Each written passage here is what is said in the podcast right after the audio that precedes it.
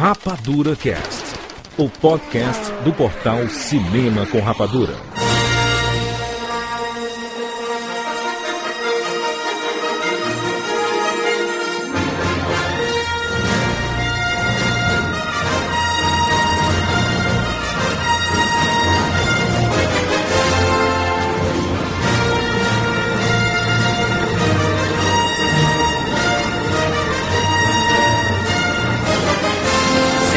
Seja bem-vindo, seres Rapadura em todo o Brasil! Está começando mais uma edição do Rapadura Cast. Eu sou Júlia de Filho e no programa de hoje nós vamos falar sobre Star Wars O Despertar da Força. Estamos aqui com Rafael Santos. Grande filho, pela primeira vez eu posso fazer um cosplay e eu vou parecer com ele. Excelente, Tiago Siqueira. J.J. You magnificent bastard! Direto de Los Angeles, Fábio Barreto.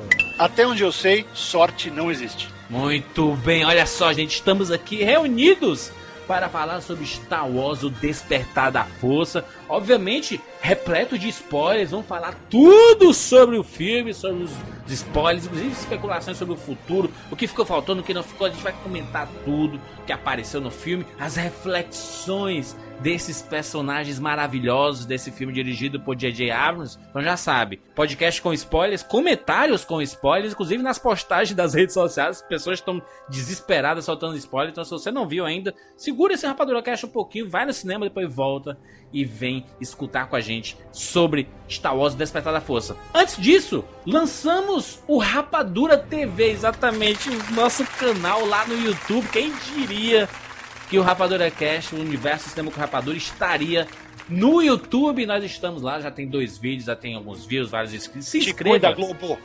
te, cuida, te cuida, Jovem Nerd. Te cuida. Estamos chegando, vai rodar. estamos chegando na humildade tudo mais, fazendo nossos vídeos, aprendendo a fazer a parada, mas tá bem divertido. Você vai ver muitos rapadurianos aqui do Rapadura Cast lá no Rapadura TV. Tem link aqui na postagem para você se inscrever. É isso, vamos lá, vamos falar sobre Star Wars, o Despertar da Força, agora aqui no Rapadura Cast.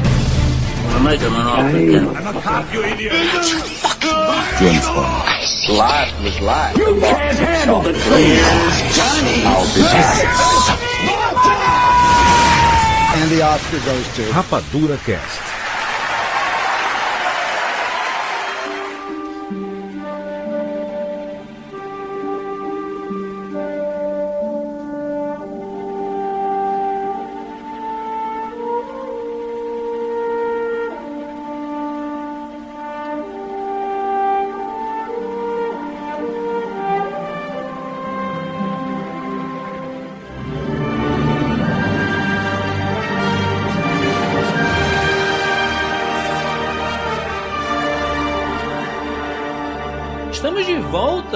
Universo de Star Wars, dando sequência lá à trilogia clássica, né? Esse é o sétimo filme, e aí um espaço de 30 anos entre o, episódio 6 e o 7 dentro do filme, né? Till Sim. we're home. Sim, são 30 anos pra eles e o que? 37, 38 pra, em termos de. Né, da, da Comparando nossa. o 4, né? O 4 com É, o se- da, com de A 7, New né? Hope até agora, é, exatamente. Aham. Então, nossa, é tempo, né? É tempo e, e a gente vê como as coisas mudaram. Sim. Como, como a ficção científica mudou, como a sociedade mudou e como o grande reflexo social que Star Wars sempre foi. Né? A gente começa com aquela jornada do, do herói, do, do menino procurando identidade, procurando quem ele é no mundo, dentro de uma sociedade muito mais machista e, e- e- bem específica. E aí a gente chega num filme cuja representatividade é gigantesca, Exatamente. é imensa que as pessoas continuam, essa nova geração continua buscando a identidade, só que diferente ah, do Luke nesse aspecto, eles estão lutando muito mais. Isso. O Luke no episódio 4, no A New Hope, Ele demora ele pra tem- aceitar, né? não, ele tem uma cena de, de luta de verdade, Uhum. que é a cena final quando ele vai atacar a Estrela da Morte. Que ele tá na nave, que era o que ele sabia fazer. E aí a gente vê que com o The Force Awakens, né, com o Despertar da Força, existe uma geração que já começa lutando, porque eles vivem num mundo muito mais é, quer dizer, no, no, é, e onde eles estão inseridos, né? O Luke estava numa família estruturada. Então não dá pra não esperar que ele vai brigar com os outros na rua. Não, ele e assim, era um família, fazendeiro, né? Era um fazendeiro. Era um fazendeiro, mas tinha um, tinha um tio, tinha uma tia, era bem cuidado, bem tratado, tinha uma tia que adorava ele e um tio que adorava ele. Sim. E aqui aí é diferente, né, é, aqui é diferente, porque agora você tem uma geração que já está lutando em todos os sentidos possíveis para existir, né? A Rey, que é uma personagem fabulosa em Sim. todos os aspectos ela luta pra comida dela, para cada uhum. grama de comida que ela põe na boca, ela precisa lutar um bocado. O Finn também, o, e o próprio o vilão também tem essa lance. Então eles todos estão inseridos numa luta que é o dia a dia deles, seja lá por qual razão, se a razão é nobre, válida ou não. Então a gente mudou o pensamento em relação à sua à juventude. E o roteiro que é assinado pelo J.J. Abrams, pelo Lawrence Kasdan, que já não precisava de mais nada, né? Império Contra-Ataca, oi? E pelo Michael Arndt, ele entendeu essa nova geração, ele entendeu a necessidade, a, a angústia, a, a, a, demanda dessa nova geração e colocou isso lá. Porque por mais que a gente ache que a demanda dessa nova geração é boba, né? Porque, sei lá, né? Nós estamos mais velhos, então uh, pode parecer mais tolo, de algum modo. Não, ela continua tão real como sempre. Ela é tão válida quanto a nossa angústia quando a gente era novo. Então, só cara. uma motivação diferente, né? É, é. E essa, diferente, é, é só isso. É, e essa transposição mostra que esses personagens, como todo bom filme pede, eles já estão no momento de mudança da vida deles. Eles estão prestes a mudar, eles precisam mudar. E o filme mostrou tudo isso, quer dizer, não é mais aquela jornada do eu vou me, me reconhecer, me identificar, saber quem eu sou e mudar o mundo. Não, eu preciso mudar logo, que senão eu vou morrer e eu preciso de outras pessoas para fazer isso comigo. Tem que acontecer agora, né? E Barreto, não, não esquecer, é, é, assim, a gente que é muito fã de Star Wars, vocês são muito mais fãs de Star Wars do que eu, mas eu gosto muito da, da franquia Star Wars. E, cara, é, foi impossível não fazer correlações com a trilogia clássica, principalmente ao primeiro filme lá, o, o episódio 4, A Nova Esperança. Cara, tem muitos espelhos narrativos entre os dois Bem, filmes, cara. Muito parecidos alguns plots, a, as Juro. ideias muito parecidas, né, cara?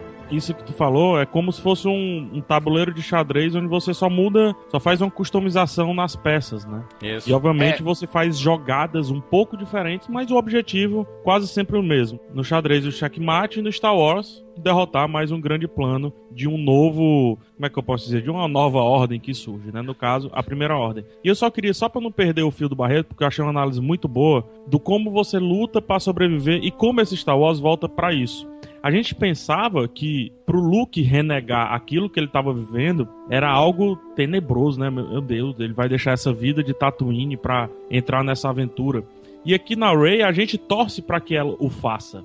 Ele era sonhador, né, PH? O, o Luke estava sonhando com o que ele fez. Não, querendo ou não, ele, ele tinha um, um, trabalhinho dele, ok, não era a Sim, melhor vida do vida mundo, mas a vida da Ray era uma merda, cara. A, olha a vida da Ray, cara, aí. Hum. O sonho dele era como se fosse de um menino que, que gostaria de que fosse astronauta. Astronauta, O sonho dela 60. é ter os pais de volta e sobreviver o dia seguinte para isso. É, PH, tem um plano logo no começo, na, uma das primeiras cenas da Rey, quando ela sai do cemitério de gigantes, que é onde ficam as naves destruídas na batalha de Jakku, e tá limpando lá, escovando lá a sucata que ela pegou naquele dia. Ela dá uma olhada pra velha, a velhinha. Que, tá, pra velhinha que tá na hum. frente dela. E ela se vê, né? E ela se vê.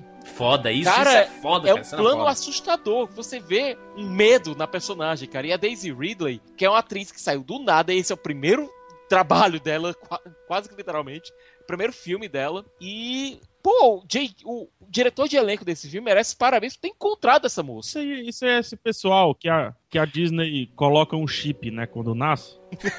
Aí fica. É, eu, eu, moro, eu moro no lugar onde eles ganham o chip, pega. É, então, Muito doido coloca isso, um né, chip cara? e fica vendo as conversas do WhatsApp e fica assim: mulher, tu viu Star Wars? Vi, adorei e tudo mais. Ela, pá, marca lá, check, falou de Star Wars aos 13 anos de idade. São, são, são esses novos atores, esse novo elenco do, do Despertar da Força, cara, ele, eles são tão bons, cara, e parece que eles nasceram para fazer Star Wars, né, de quão bem eles estão naquele universo, como a química entre eles, cara, a relação do John Boyega e da, da Daisy é é espetacular, cara. Você não você, você pode até ver, hum, eles podem até ficar juntos no episódio 8 e 9, mas nesse primeiro filme, cara, não existe tensão sexual nenhuma. Não, é, é amizade, cara. Amizade bonita, verdadeira e, e, de, e que você se importa com tanto carinho, sabe? Olha que bonito, cara. Olha o que, que a Disney fez, cara. O Barreto falou muito bem, cara. É, é uma nova atualização dos conceitos, cara. Tem problemas, como a, a, a da década de 70 existiam muitos problemas. Nessa geração existem vários problemas e a Disney decide assim: beleza, vou colocar um, uma mulher como protagonista, um negro como protagonista e um latino como protagonista. Representatividade, é meu latino? filho, é isso. É o Oscar Isaac. O Paul Dameron. Eu, eu tenho, eu tenho.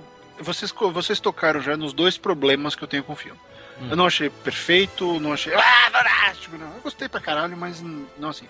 Porque eu tenho dois problemas. É justamente um elenco. O elenco do lado negro foi absolutamente péssimo pra mim. Estão gostando? Eu, eu, achei pessoal, não estou dizendo Não gostou você... do Hux, do Don Hall Gleason, cara?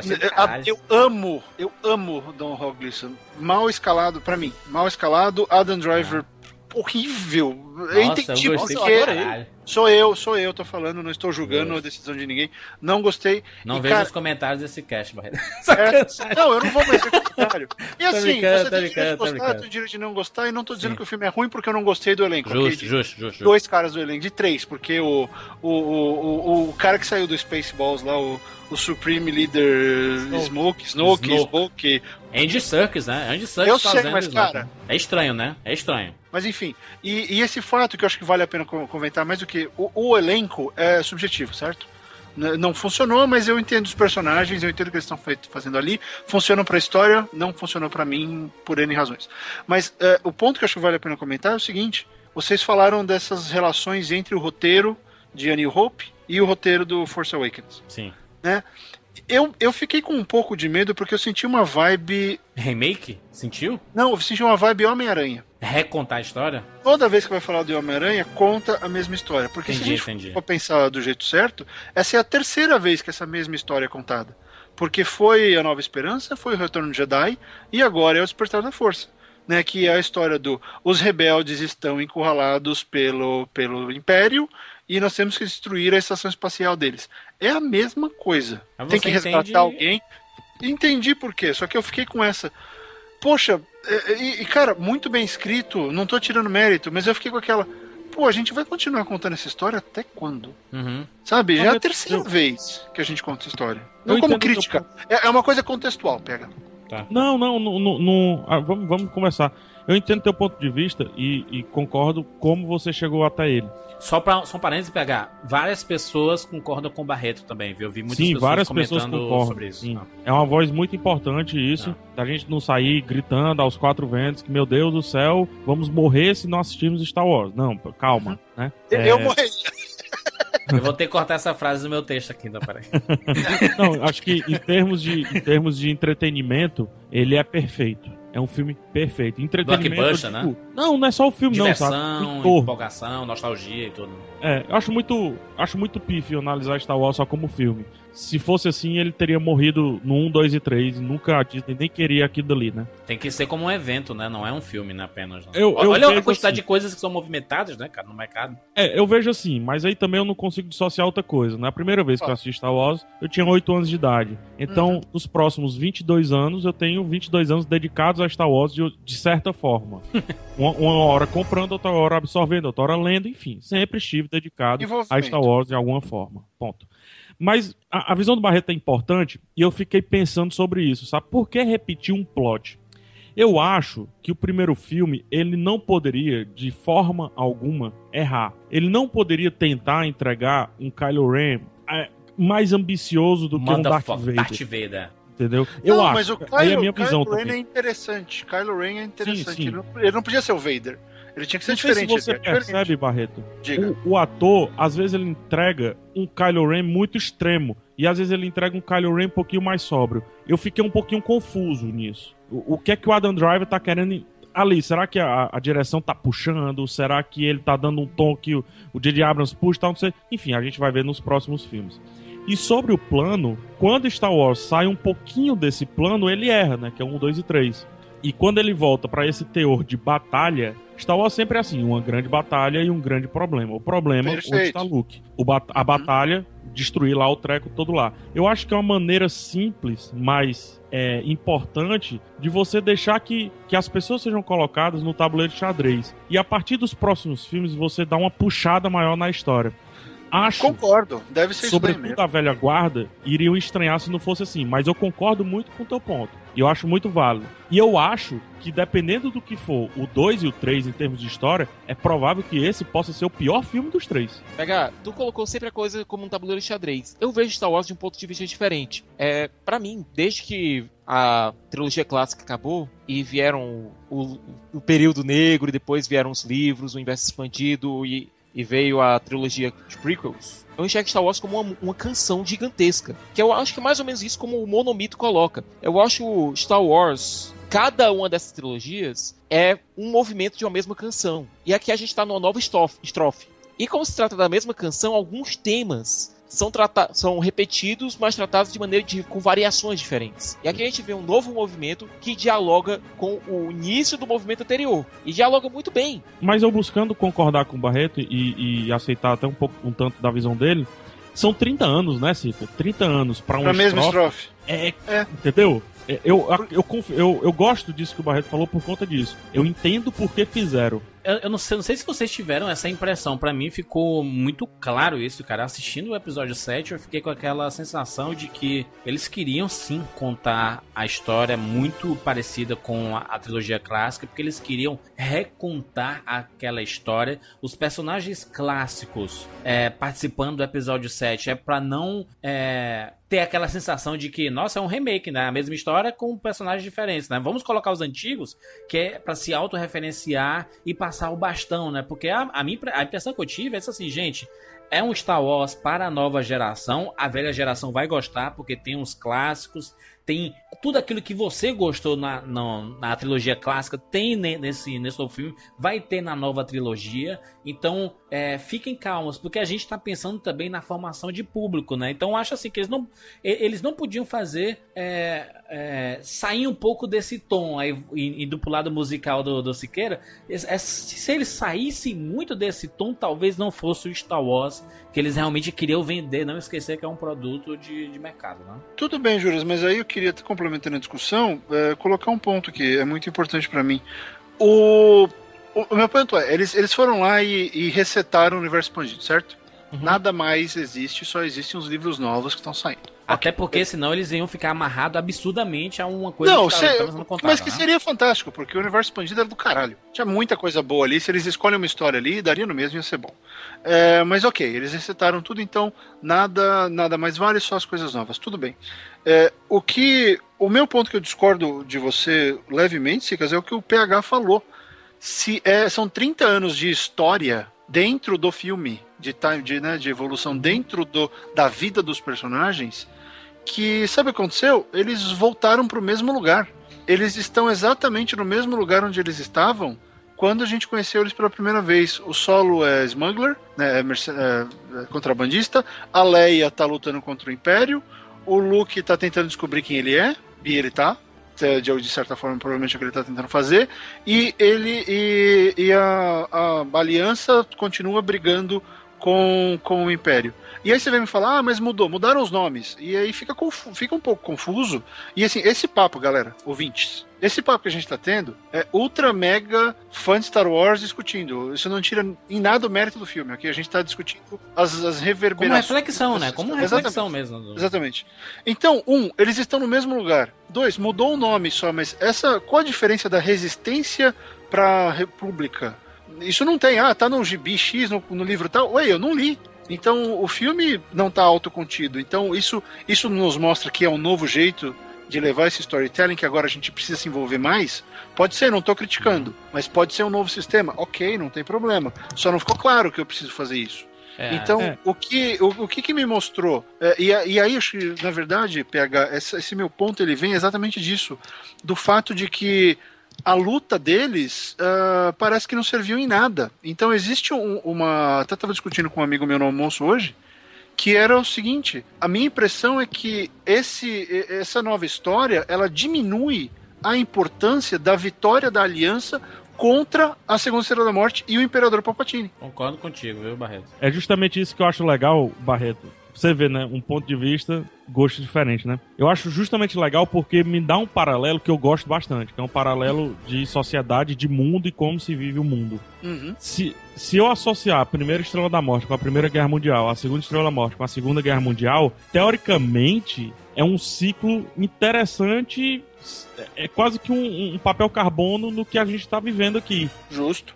Entendeu? Então eu acho legal se repetir, porque, a meu ver, o pessoal fala que a sociedade é cíclica, né? A história é cíclica. Na verdade, é uma grande espiral. sem aprender, né? a gente continua sem aprender, cara. E essa é a verdade. Quando você escolhe os personagens que você escolheu para ser protagonista, que é uma sucateira, que é um soldado de merda. Uhum. Não é só um soldado, é, ele é um soldado. Ele era o limpador, ele era o faxineiro, né? Ele faxineiro, limpava... o cara que lidava com sanitário, cara. Era o limpador Isso, ele é o cabo você tá dizendo assim, eu quero contar finalmente uma história sobre pessoas, uma história de Star Wars vista um pouquinho mais de baixo. Aquela galera da República, sabe o que é que eles podem ter causado nesses 30 anos? A hum. Rey tá colhendo sucata. E aí torna tudo um pouco mais cinza. E eu acho, aí sou eu, eu acho isso muito bom, porque para mim é muito palpável, é muito real. Qual a primeira coisa que a gente vê o a nova ordem fazendo? A primeira ordem fazendo? Destruindo ah, a República, né? Matando gente. Coisa que a gente não via lá nos três primeiros civil, Star Wars. Civil, a civil. A gente matando civil. A gente não via isso. A gente viu Alderan explodindo, só que a gente não tinha um ponto de vista de Alderan. É, e, a, e as pessoas falando dinheiro, assim, né? né? Pois é, não, um grande tá, distúrbio na força, sofrendo, né? A gente não via o Império realmente oprimindo pessoas. Aham. Uhum certo? Agora não, a gente tem a primeira ordem massacrando, e isso eu achei que foi uma jogada de mestre do pessoal do design de produção. Aquela aldeia lá, os, o Kelly Vilarejo, parecia uma aldeia, uma aldeia nativa americana, certo? E você vê pessoas sendo massacradas. Pô, o discurso do Hux, aquilo ali foi Goebbels cuspido, escarrado. Não, aquilo ali foi nazismo de ponta a ponta. Aquela nova estrela da. Aquela Starkiller, né? Essa, essa, nova, essa nova estrela da morte aí. Ela se locomove? Cara, aquilo é um planeta. Eles não montaram claro. a arma todinha dentro do não planeta. Não ficou claro. Não ficou claro. Porque, porque ele se reabastece de outros é. planetas, né? Alguma coisa. Ele não, assim, se reabastece parece do Sol. Que se, é, parece que ela se locomove, mas não ficou claro isso porque não mostrou. Uhum. Assim como a gente tinha um. A New Hope tem uma cena que mostra a Estrela da Morte se deslocando.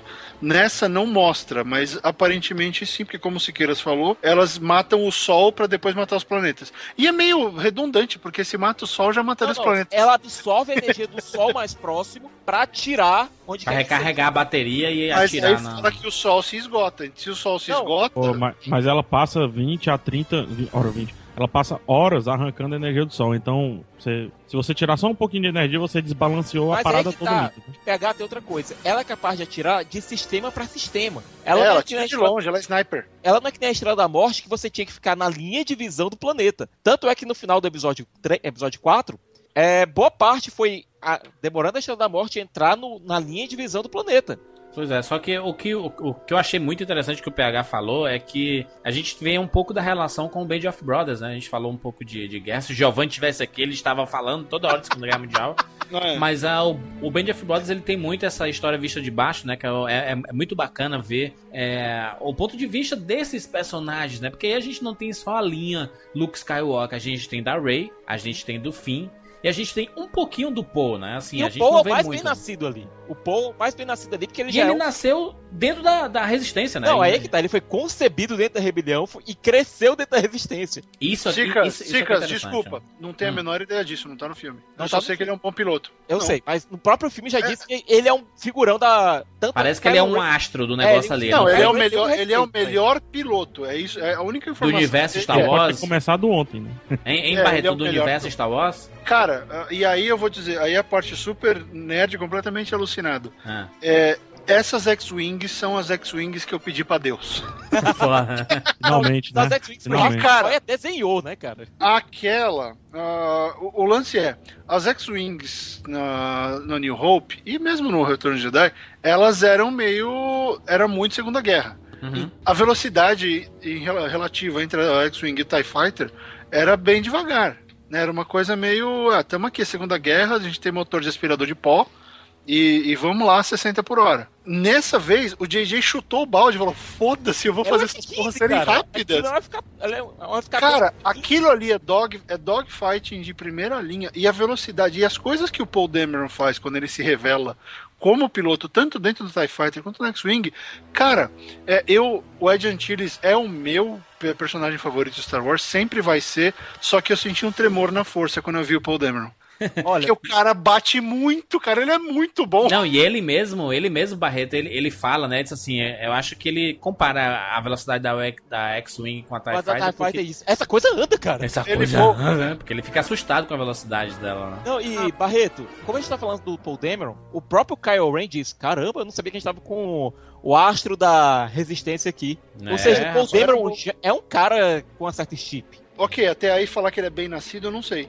Não, não, bem colocado. bem é bom. É, você falou Vamos bem dizer que ele tá bem melhor colocado do que o Finn e a Ray, cara. Mas era uma eu coisa que, que, a gente não tinha visto, e é né? o menos E é o menos, é o menos explorado. Aparece. Eu acho que justamente por conta disso. É, é, provável, pode ser que ele, quando chamaram o cara, fizeram os contratos, primeiro tratamento de roteiro, pô, queriam dar um puta destaque e tudo mais. Mas aí foram vendo que, cara, a história boa é dessa garota aqui, cara. A história boa é desse negão aqui. E, e gente, quem estiver escutando, eu posso, tá? Eu sou, sou negão. Só, né? Pra não ficar chateado aí, tá? É, a, a, história desse negão aqui que não sabe nem que porra que tá acontecendo aqui, cara. Que merda é essa aqui? Não, né? Talvez essa fosse a história bacana de dar enfoque. Eu ah. acho isso corajoso. Eu acho isso PH. muito bacana. PH, eu nem vejo, eu nem vejo isso, PH, porque assim, acho que a escolha já estava certa. E você tá certo, a escolha, foi, a escolha foi bacana, porque em algum momento eles perceberam a história desses três aqui. É, só que o lance do, do Paul Dameron foi que eles pegaram um ator que está extremamente bem visto. Cotado, né? Tá bem cotado. Bem cotado. É um ator que, e vocês sabem, isso eu falei em cast, que até, até anteontem eu odiava. Oscar Isaac. Oscar Isaac. Foi Oscar Isaac, porque ele sempre estava gritando, ele sempre estava fazendo escarcel, e ele me incomodava muito, porque ele não, sabe, no Robin Hood, no Sucker Punch, tudo que eu via dele, ele estava gritando, ele estava sendo exagerado, e eu, que merda esse cara. De repente ele pega, tá em Star Wars numa posição, num papel que é importante para mim, que é piloto de X-Wing, e ele não grita, ele é engraçado, ele me faz me importar com ele, ele me faz rir e ele tá gritando uhul dentro do Max Wing. Se divertindo, com tesão de estar tá pilotando a parada, né? Ele é o fã de Star Wars. O Paul Dameron, ele é o fã de Star Wars dentro daquele filme. Eu tô surtando aqui dentro. Não, não, mas, mas, mas Barreto, não, não esquecer, porque a gente falou muito de espelho narrativo entre o 4 e o 7, mas a gente vê uma coisa muito foda que é a parada que a gente não, não tinha visto, né? Porque o personagem do Finn é um ex-Stormtrooper e, aí, e é ele vem. Stormtrooper com rosto, cara. Eles deram humanidade a esses personagens que sempre foram bucha de canhão, né, cara? É, é, é, é a, a, gente passou a imaginar, real, gente, existe uma fiscalização, porque a Capitã Phasma, que foi extremamente mal aproveitada no filme, ela, ela que, que tinha tudo para ser bem aproveitada, né? eu acho até que filmaram cenas dela e, e, e foram cortadas na, na, na, edição essas cenas. Rolou alguma coisa que, que tiveram que cortar, acho que para dar um pouco mais de ritmo ao Mas filme. Mas a personagem tá viva e vai aparecer mais. Ela, ela chega e fala pro fim, né? Vá pra inspeção, inspeção de arma. Pra quê? Pra verificar se ele atirou na, com aquela arma. Por que, que ele não atirou quando todo mundo foi obrigado a atirar lá na execução, lá em Juras, Jacu, entendeu? Eu queria entrar agora num. Você entrou num assunto que eu queria dar uma aprofundada agora, tipo fã maluco. Posso? Por favor. O Império ele contava com uma academia, certo? Que recrutava a galera e a galera ia lá, virava Stormtrooper, acendia na academia, coisa e tal, certo? Não existe é... mais isso. Não, não tem... existe mais isso. Não existe, porque não existe mais Império, o Império não.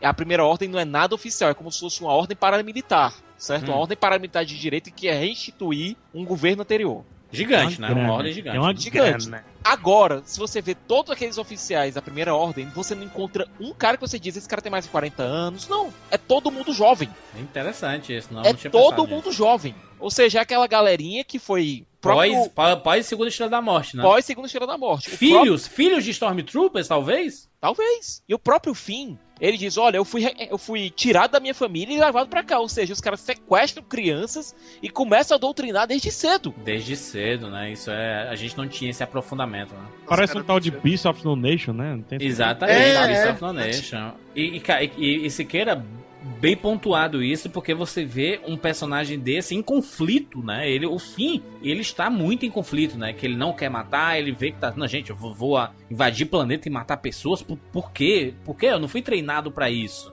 Talvez ele nunca tenha ido para campo, talvez. Não, ele nunca foi. Dele, era, a primeira, era a primeira batalha dele. Era e tem outra coisa, né? juras. Aquela cena do fim com a mascanata Tá. Mostra que o fim foi doutrinado para dizer a primeira ordem invencível, a primeira ordem invencível, a primeira ordem invencível, a primeira ordem invencível. Ninguém tem chance contra a primeira ordem. É o que ele fala, né? Pois é, ele foi doutrinado a pensar isso. Gente, imagina uma coisa. Você ser jogado dentro do sistema e dizer o sistema, o sistema vence, o sistema vence. A alma do fim foi massacrada, o que torna toda a jornada dele ainda mais impactante. Sim, sim, concordo. Teorias, teorias, quero pegar e Barreto. Vai pegar, vai pegar. Tá, teoria. Não, deixa eu ver do. Não, vai, vou, vou eu. Eu tenho uma eu acho teoria. que a gente devia falar junto. Já dá um puto spoiler, juros. Eu vai, acho que é pode é... ir. Spoiler é seguinte, vai. Eu tenho uma teoria de que o Luke não estava ali à toa, naquele templo budista ali. Ele não estava hum. só lá sentado. É, uhum. eu, a, acho que a posição que ele foi encontrado, o quão alto é o negócio e tudo mais, eu acho que ele tava muito ele concentrado. Tava, ele tava sa sarumanizando a parada, é isso? Maybe. Tava, talvez. Ele tava muito, porque no, na cena do avião, né, que, putz, a gente falar de Segunda Guerra, tem coisa mais Segunda Guerra do que aquela cena do hangar dos, Storm, dos Stormtroopers, né? Uhum. Na cena, da, daquela cena ali, onde eles vão saltar pra campo e tal, a gente só dá um foco no John Boyega. E ele só sente algo quando tá lá no meio. John Boyega não, o fim, né? Quando uhum. ele tá lá no meio da confusão. Será que tinha algo fazendo com que a força começasse a trabalhar, começasse a convergir Sim. aquilo tudo ali? Olha aí, rapaz.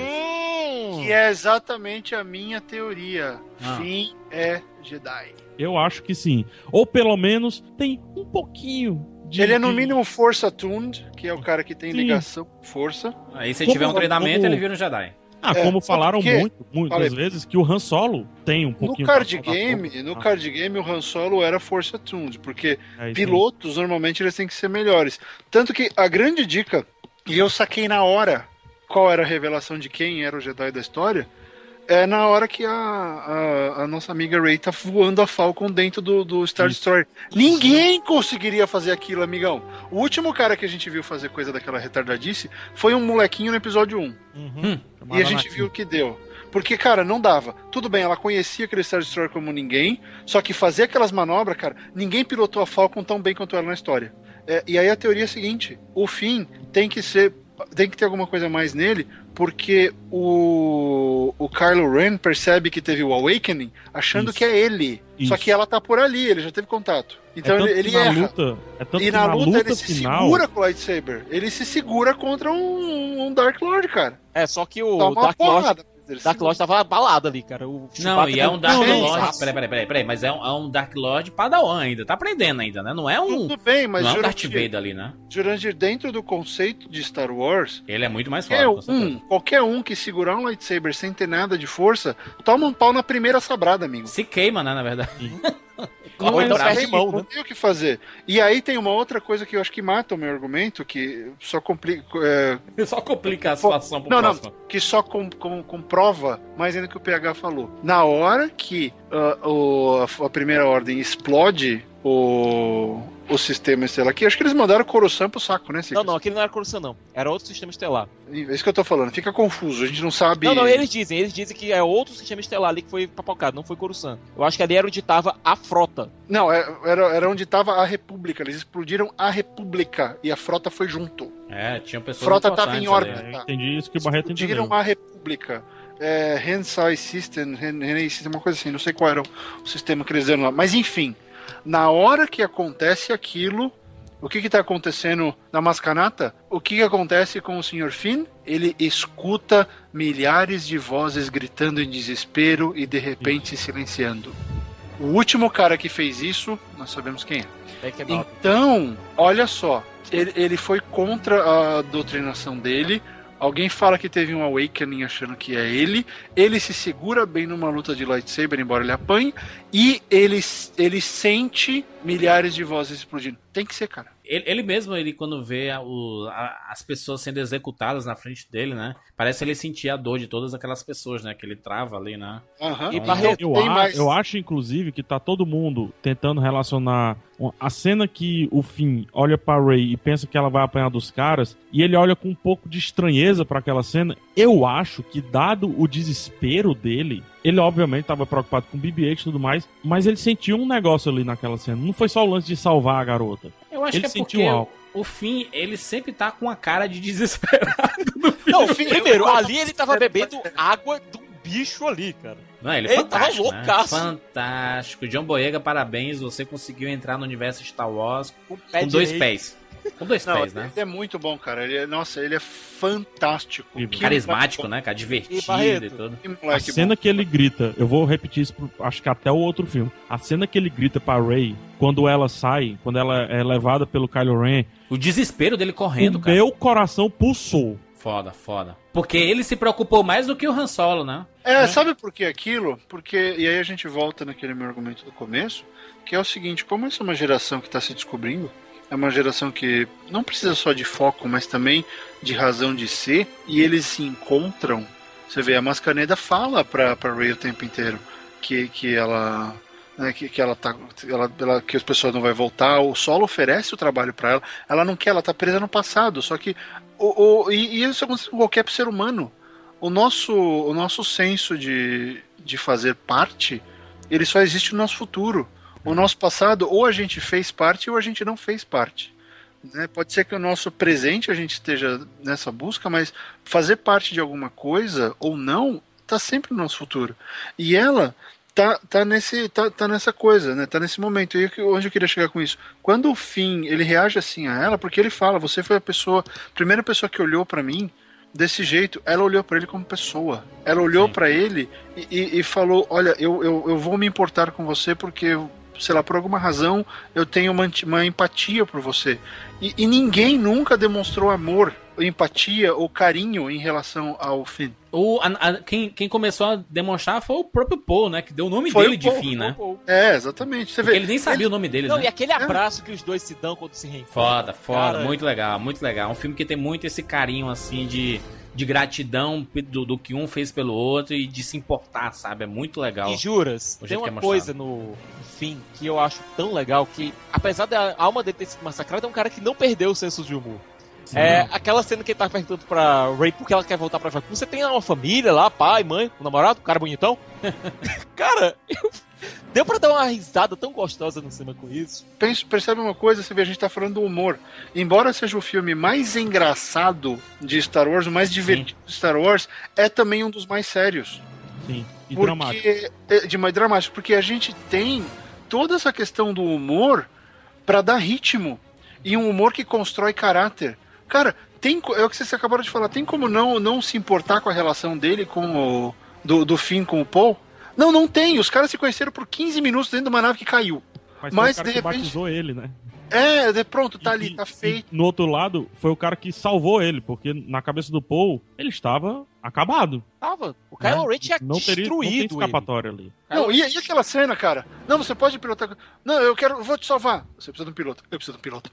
Não, não, e o melhor, e o, e o melhor, cara, a cena da, da desconstrução do personagem do fim é exatamente quando ele cai no deserto e ele, ele começa a tirar parte das armaduras do Stormtrooper, né? Ou seja, a gente nunca viu isso, cara. Um cara realmente está abandonando o status quo antigo, né?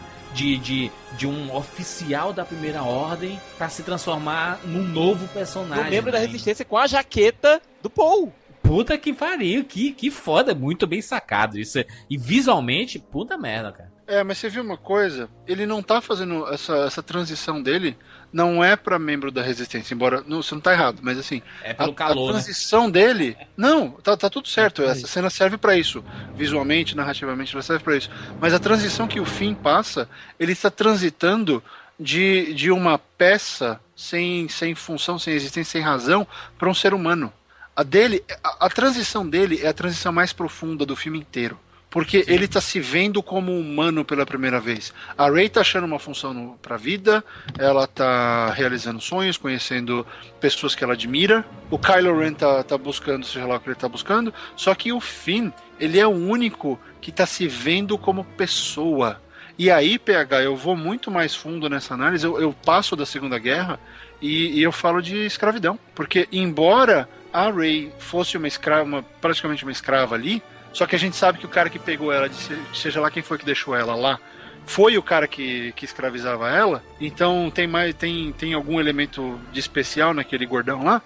É, o Finn, ele era um escravo que conseguiu fugir, encontrou a liberdade e agora tem que se descobrir como pessoa. Essa análise dele, cara, vai muito, vai muito mais longe porque a gente leva também a questão racial que ainda está muito forte aqui que ainda uh, os, os, últimos resquícios da segregação e os problemas de, de, de raça que estão rolando muito sérios na cultura americana, na sociedade americana nos últimos 3, 4 anos. Que a coisa tem apertado. Então, cara, ficou muito lindo ver que eles conseguiram colocar isso também em Star Wars. A gente pode discutir, sim, e deve discutir escravidão em relação a esse filme. Porque sempre foi um tema forte dentro de Star Wars. Só que no episódio 1, os escravos eram brancos, né? E nada melhor do que você recuperar a sua humanidade começando pelo seu nome, né? Você tem um nome sim. agora, você não tem um número, né? Você sim. tem um nome, né? E é bacana a construção isso do fim. E, e por isso que a gente eu, eu falei no começo sobre representatividade. É importante porque o filme coloca em contexto divertido, de cultura pop, que tem drama e tudo mais, mas que dá para todo mundo pegar essas referências. Se você assistiu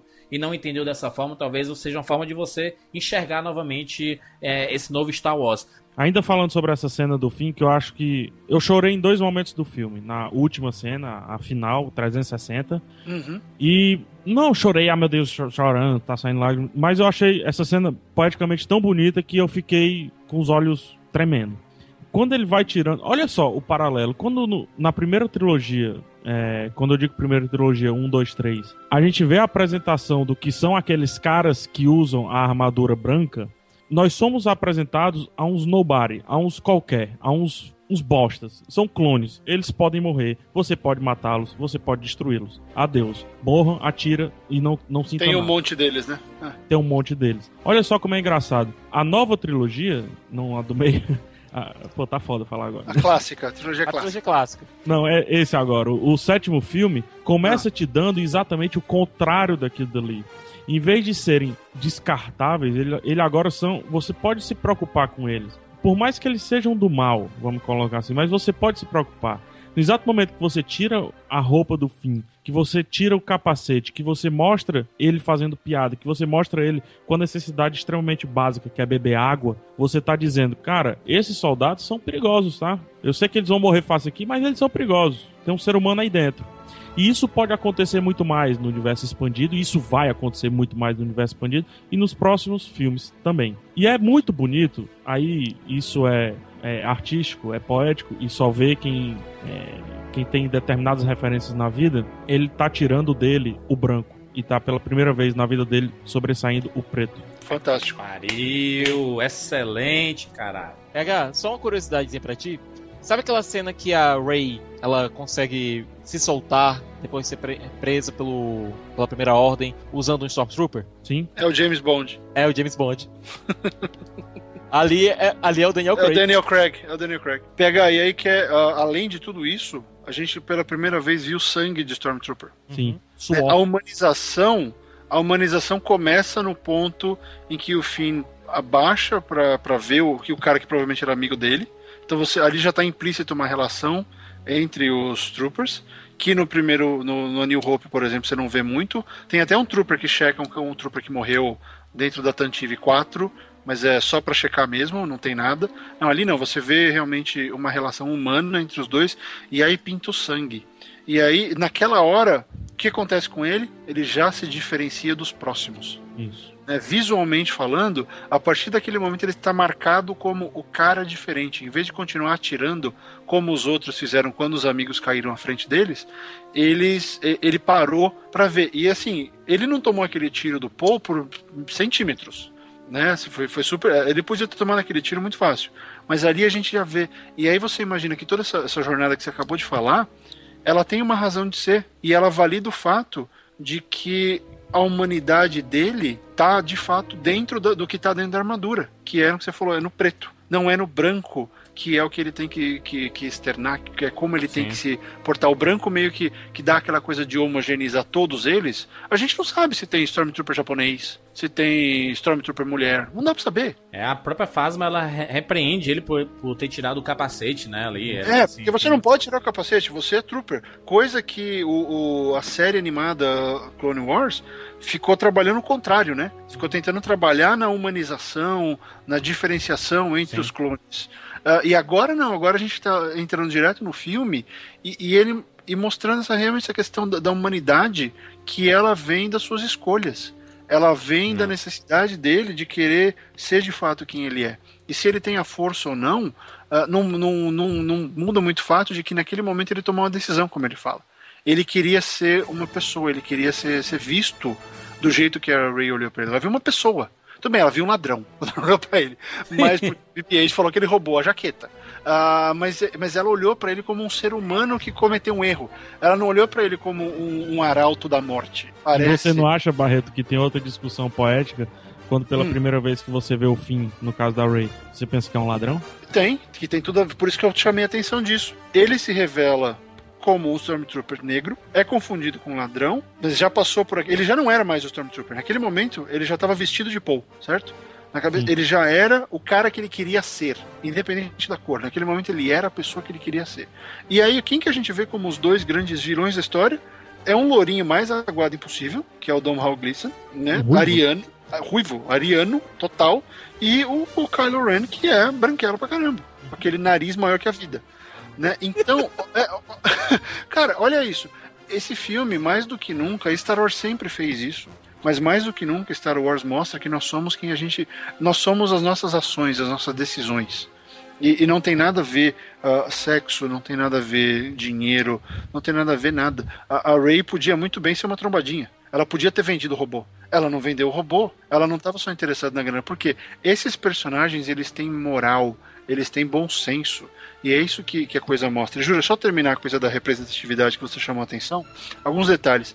A primeira pessoa que pega em armas, uh, que não é Stormtrooper, no filme, é uma mulher. Tem uma primeiro primeiro take é uma mulher, ela pega uma, uma, um laser e vai para uma barricada apontar contra os Stormtroopers. Uhum. Tem a Rey, que não precisa dizer mais nada, que pilota Falcon, enfim, Jedi o caramba 4. Desce a porrada então, em todo mundo. Desce a porrada em todo mundo sozinha, desce o cacete forte tem uma pilota de X-Wing, que é oriental. Excelente. E, e deram destaque para mostrar mesmo, né? Uma Stormtrooper que ela fala, tem um, uma Stormtrooper que fala com o Kylo Ren, com voz feminina. Não, a própria Capitã Phasma, né? Não, não, além da Capitã é. Phasma. Então, aí tem a Capitã Phasma. Tem mais uma? Não, não percebi. Tem mais uma. Tem, é. tem uma que fala. Legal, legal. Muito então, bom. tem isso. Então, assim, a presença, e aí tem um...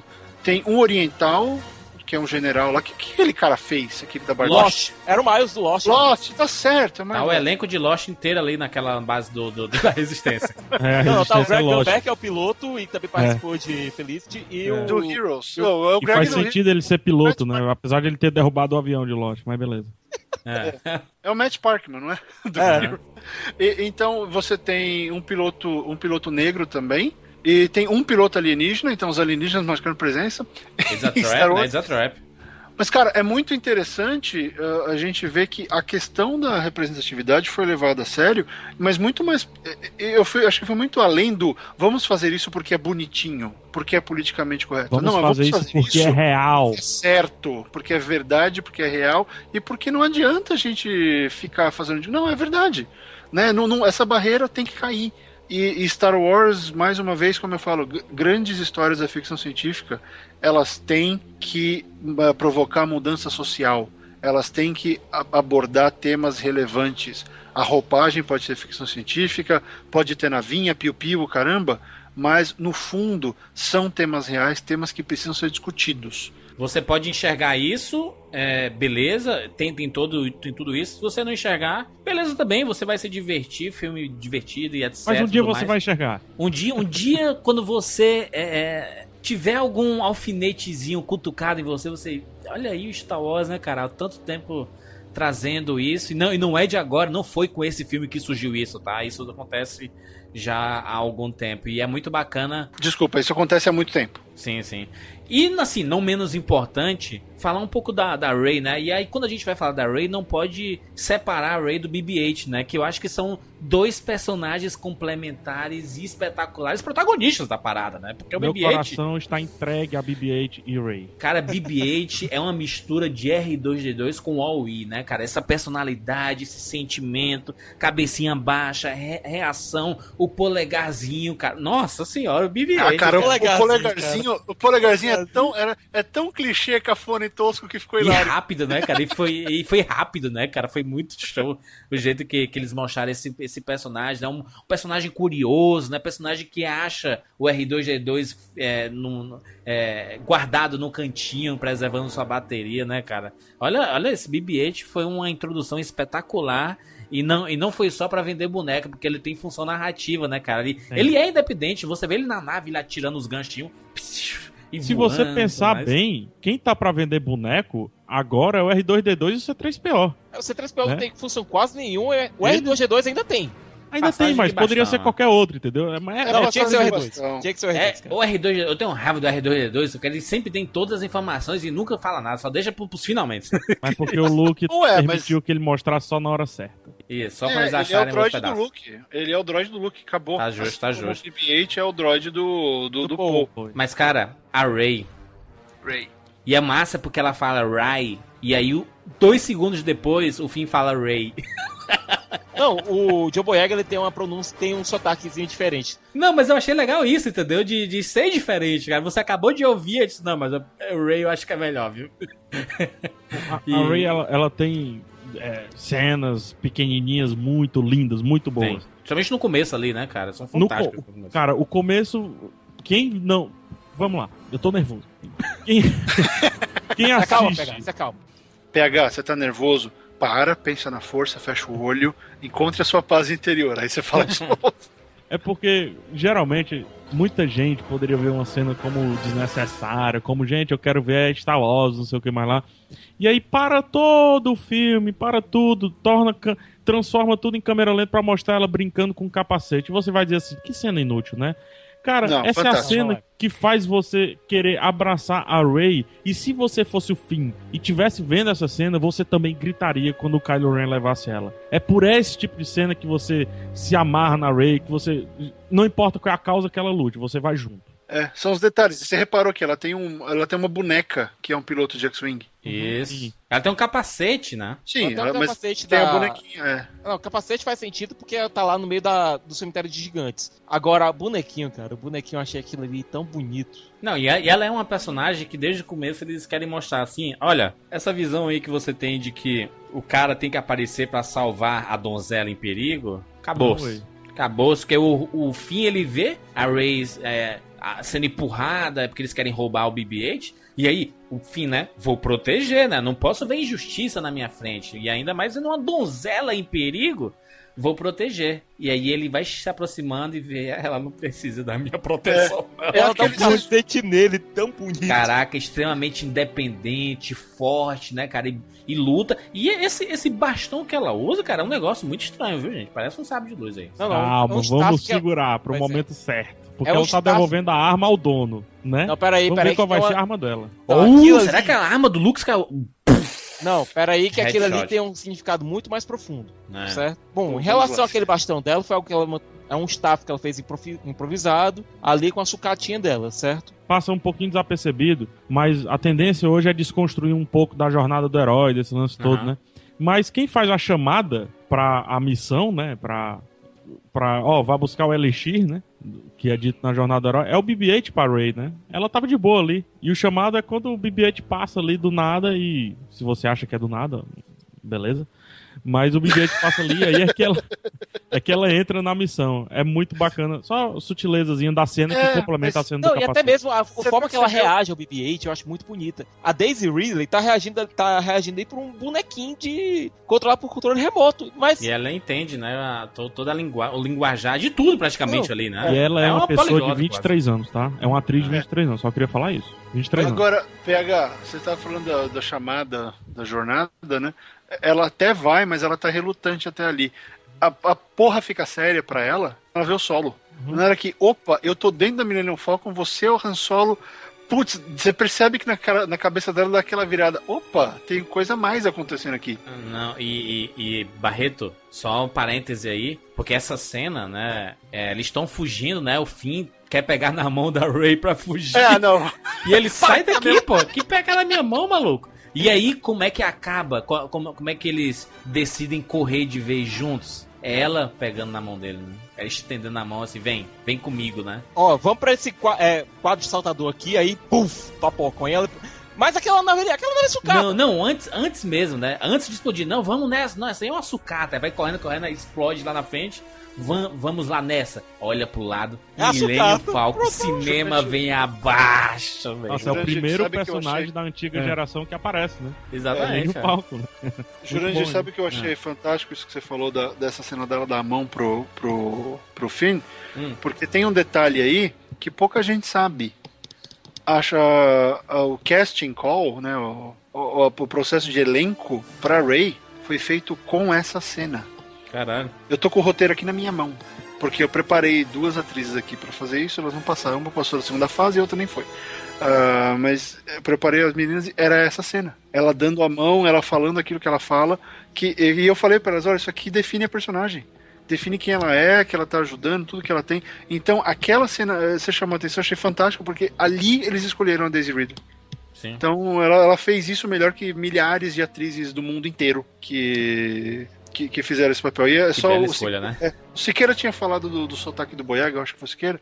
Foi. E, e tem uma coisa interessante, os dois são ingleses. O Boyega não tem sotaque. No filme, ela tem. Sim. E ela tem um sotaque que nos leva automaticamente pro nosso amigo Alec Guinness, né? Obi-Wan Kenobi. Uhum. Obi-Wan Kenobi. Você vê que os atores, né, cara, eles são. Eles estão curtindo muito esse momento, porque eles nunca tiveram um negócio tão grande. Poucos atores tiveram nas suas carreiras algo tão grande como participar de uma franquia como Star Wars e sendo tão reconhecido e elogiado como esses dois estão sendo, principalmente o Finn e a, e a, e, a Ray, né? O John Boyega e a Daisy Ridley. E muito bacana acompanhar ambos no Instagram, porque eles estão postando coisas assim, putz, minha primeira capa de revista, putz, meu primeiro outdoor. Eles reagindo aos trailers, cara. A Daisy Ridley chorando assistindo o trailer. Que coisa linda, cara. o John Boyega pulando assim, uh, caralho, que foda, porque eles filmam não tem muita coisa acontecendo, mas depois do produto final, né, montado, ah, é. é. do caralho, cara. E Jurandir, tá cheio. Tá cheio disso, tá cheio disso em Star Wars, porque como é um filme feito uma geração depois, uma geração inteira depois da trilogia clássica, por exemplo, o diretor de fotografia, o, o, o, Dan, o Dan Mindel, que é o diretor de fotografia do filme, ele era estagiário de, de câmera no, no, no Elstree Studios, onde foi feito Império Contra-Ataca. e aí hoje, trinta e tantos anos depois, ele é o diretor de fotografia do filme. Então, assim, o JJ cresceu assistindo. Então, esse filme, ele, é, lógico que ele vai muito além de homenagem, né? Ele não é só um filme homenagem, não. Ele é um filme bom e que homenageia a, a trilogia clássica por ser bom. Mas ele é feito por pessoas que, que são quem são por causa da trilogia. Exatamente. Então tem muita história especial aí dentro, tem várias historiazinhas. Eu comecei meu texto com, sobre Star Wars com uma piada, que não é nem piada, é mais uma forma de homenagear o monomito é, no qual Star Wars é baseado. O Outrora e Futuro Rei, certo? E a hum. Mascanada, que é a personagem da Lupita Nyong'o no Nyong'o. filme. Que tem, que tem um pequeno papelzinho de Yoda, assim, né? De, de dar umas, umas umas marteladinhas Isso. na cabeça, né? Mas além de Yoda no filme, ela tem um papel um pouco que eu acho mais interessante. Ela é a dama da água, a dama do lago. É, na mitologia arturiana. E ela dá a espada. Ela dá a espada. Na mitologia arturiana, a dama do lago, ela que tem que entregar a ela recebe a espada a Excalibur do rei Arthur para devolver a ele, certo? Por isso que eu falo do monomito. É, Star Wars, o original, bebeu de várias fontes, mitologia céltica, Tolkien, várias e várias fontes. Mas especialmente da Jornada do Herói do Joseph Campbell, que vem do monomito. Que todas as histórias Sim. são um só. Uhum. E esse, o Despertar da Força, além disso, ele bebe do próprio Star Wars e também traz outras fontes. E agora a gente tem a mitologia arturiana. Ou seja, a, o sábio de luz do Anakin acabou se tornando a Excalibur. Ou seja, há um elemento místico muito mais presente do que havia na trilogia prequel. Sim, porque, porque é o que acontece. É como, como... se a força também tivesse diferente. Ela tá é, muito mais. É, ela tem que atuar para começar para voltar a ser percebida. Talvez possa é uma relação bacana. Você falou do, da questão da, da Mascarenhas ser, ser o Yoda. O grande Yoda do filme é o Han, não é? O Han, é. Que era o descrente. Que era o descrente. É. É, o Han, o descrente, aquele cara que achava que a força era o Mambo Jumbo, acaba sendo a, o guia da Rey na jornada dela. A impressão que dá é porque a gente não sabe o que, que aconteceu no intervalo entre o 6 e o 7, né? Porque a, a impressão que dá é que sumiu a parada do Jedi, né? Que aquela batalha foi bem isoladinha, que não repercutiu tanto no universo, porque as coisas parecem muito parecidas com o Era Juras. Né? É, o filme ele dá uma série de pistas do que aconteceu, certo? Vamos com calma, certo? calma, macho, Pro... parece que tá. Tamo calma, macho, relaxa. Tá, certo. tá bravo, não. O, o próprio crawl do filme, que é aquele texto em amarelo que começa, diz que o Paul Dameron tá lá em Jakku para pegar uma pista do Luke Skywalker com um velho aliado.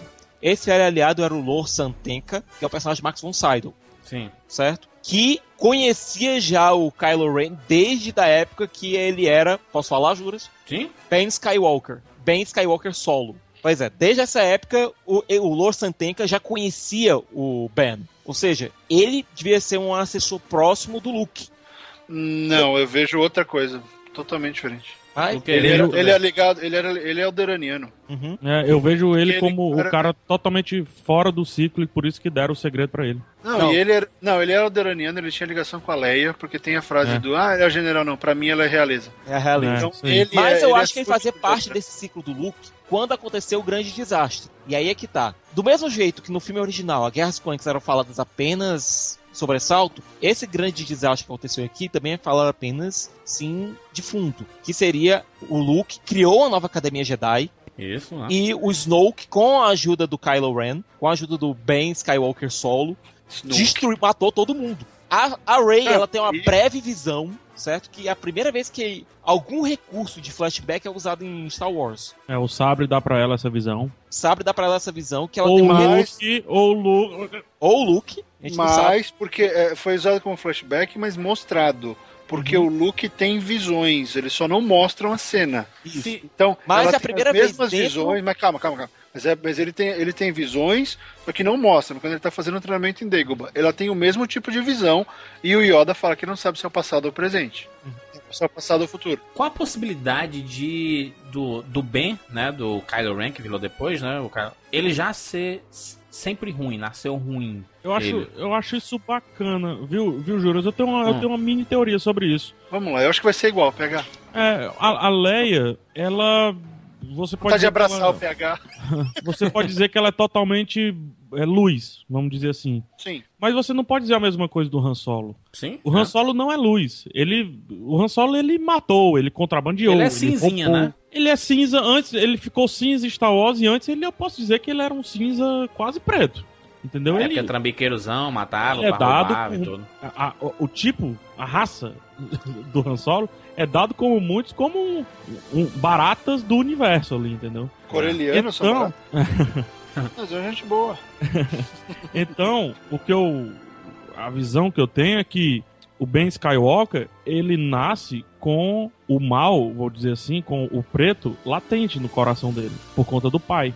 E aquele lance do pai, sentir o peso e se distanciar e se sentir até mais culpado do que a própria Leia e talvez a gente não sabe do que o próprio Luke tudo mais, dá uma pistazinha de que dessa minha interpretação. Mas como eu disse, é só interpretação, acho legal nem aprofundar nisso. Mas... A minha impressão, só, só, só para resumir, o que, eu, o que eu acho, não, isso deve ser abordado nos próximos filmes, é que é, o Snoke, com sua equipe lá e tudo mais, invadiu esse templo que Luke Skywalker estava treinando essa molecada. O Smoke, o Snoke e os Rain, né? E os Rain, os Cavaleiros de Rain, né? Uhum. Eles invadiram lá e dominaram tudo aquele momento lá, aquela mão do Luke Skywalker no, no R2D2, no, no passando R2D2. informação. Deve ter sido nesse período aí, tá? Que, que aconteceu isso. E um, e um dos que o Snoke levou foi o bem porque ele percebeu que ele tinha um lado negro muito forte dentro dele.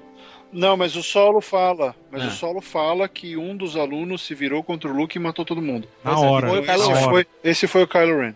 Mas, mas sim, mas. Kylo Ren, ele repetiu. Porque acontece. Se você pegar um pouco. Mas deve ter sido com influência de alguma coisa, não? Sim, não, sim, mas, mas, a influência. A influência. PH. Aí eu vou, eu vou além da. A minha teoria vai além da do PH.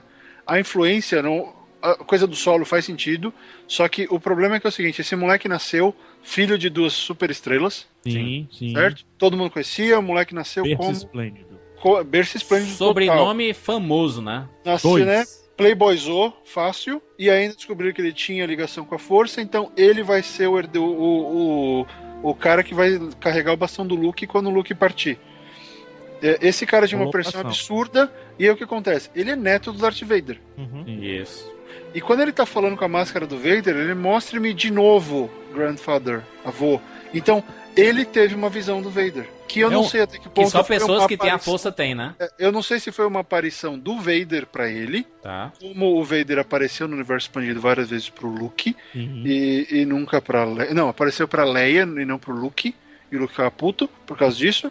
E, e então eu não sei se foi o próprio Vader que se manifestou. Eu acredito que não, porque o Vader se redimiu. Ou se foi o Snook fazendo de conta que ele era Vader. Eu acho mais provável. Na cabeça, na cabeça do, do, do, do, do Ben que ele devia se livrar e devia ser maior que tudo aquilo. Ou, ou ele deu uma, uma versão do Darth Vader que era a versão que o Império idolatrava do Exatamente, Darth Vader, o Snoke né? pode ter passado a história, contado a história do que aconteceu da trilogia clássica pro Kylo, pro Ben de uma forma porque, distorcida. Não, ele apareceu mas como Vader. Precisa... O Vader apareceu para ele e falou: "Você tem que matar todo mundo porque você tem que continuar meu trabalho". É, foi, ele foi, ele foi manipulado. Ele foi manipulado por meio do Vader. Gente, o Luke não iria falar mal do Vader, ou melhor, do Anakin, para ninguém. Até porque ele teve a redenção. O Luke amava final, né? aquele homem. Sim, sim. O Luke é. só, só ele só fez uma investida mortal pra cima daquele homem quando ele disse que ia capturar a Leia. Exatamente. Antes é. disso, o Luke tava assim, deixa comigo que eu resolvo. Papai e ele é jogou eu... o sabre no chão, né? Não Sim. vou lutar com você, né? Ele falou. Ele disse, não, deixa que papai tem um lado bom, deixa que papai tá comigo. Então o Luke vai falar do, pros treinamentos dele que, ó, gente, ó, tem esse lado negro aqui, papai era um homem bom, amigo do Obi-Wan, era da galera, uhum. casou com mamãe, mamãe uma, uma realeza, coisa linda tudo mais. Pilotavam ele... as coisinhas massa. Aí você coloca isso na cabeça do cara, é uma é só uma charadinha pro Snoke dizer assim, beleza, agora eu apareço como Vader e pau, venha pra mim.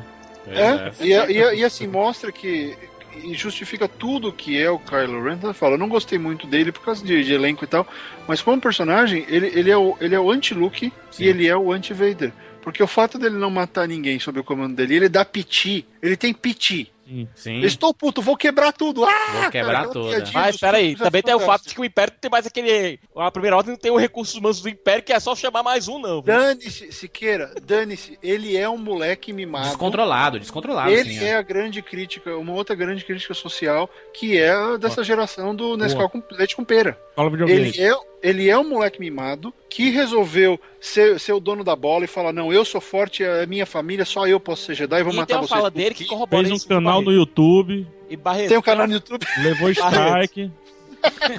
Barreto, tem uma fala dele que corrobora isso que tu disse, sabe o que é? Eu é. consigo tudo que eu quero. É? Pois é, olha aí, rapaz. Ele é o mimado e ele é isso, ele é, ele é a antítese do Luke, porque o Luke quer mais ele quer, ele quer fazer algo bom, ele quer reencontrar o pai porque ele não está satisfeito, porque ele se sente incompleto. Não que ele quer ter mais, ele quer posses, não. Ele quer fazer algo de útil. O Luke já tem uma boa índole. Esse moleque foi mimado pra caralho. E Barreto, e, e Barreto, assim, o, o, que é foda é porque o Kylo Ren, ele é lado negro, da, lado sombrio da força, né? Como tá sendo trabalhado agora. E ele se incomoda por ter lampejos de luz. Bem ao contrário do Luke Skywalker, né? que era luz e tinha lampejos. De Luke, se você não quiser acreditar que o Luke tá ali sentado colhendo pedrinha. É, mexe ancião, é, falando com todo mundo isso daí que você tá falando, no universo expandido existia uma brincadeira que era o imperador com o, o efeito de Seat of Power. Uhum. E quando o imperador estava no trono dele em Coruscant, ele meio que mantinha o império inteiro funcionando de acordo com o que ele queria, mantendo medo nos caras, influenciando todo mundo. Uh, porque eles se diz que o império perdeu a batalha de Endor? porque o imperador uh, saiu do City of Power e depois morre. E quando acontece isso, as tropas entram em confusão, porque perderam o, o, grande o grande tititeiro, né, mexendo as cordinhas. Então, isso que você tá falando fala desse conceito, que é dessa influência mais ampla e tal. É, eu, eu acho que ela tem lógica, só que a cara que o Luke faz no final é meio de caralho. Tenho que voltar a isso? Não tem mais volta, né? É, Quando ele agora... vê o sabre de luz, ela estende a mão com o sabre de luz. E aquela câmera 360 Michael Bay deu Não, risada. Não, peraí, peraí. Primeiro, eu quero falar um pouco sobre aquele cenário, certo? Aquilo ah. ali na Irlanda. Aquela montanha é difícil pra caralho de subir. Imagina. Na Irlanda não, mano. É num sistema que não tava mapeado, só o R2D2 sabe. Bom.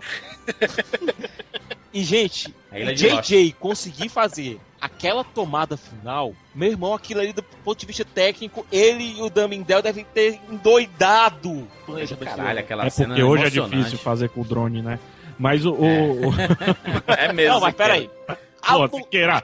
Não, não, Siqueira. Não, aquilo ali foi o vento desgraçado da Irlanda, bicho. Não, não, Siqueira, não, não, não, não, não, não tecnicamente não. A cena não é difícil, não. É uma cena extremamente bem colocada. Talvez seja difícil chegar na ilha, né? Mas é. filmar não, ali... Não... Mas, pô, isso... Quase... Não, não, Siqueira, aquela cena ali no canal off ali tem 800 por dia, cara. Não, não... Olha, Desculpa. Pega, pega, não, não vanglorie nesse ponto.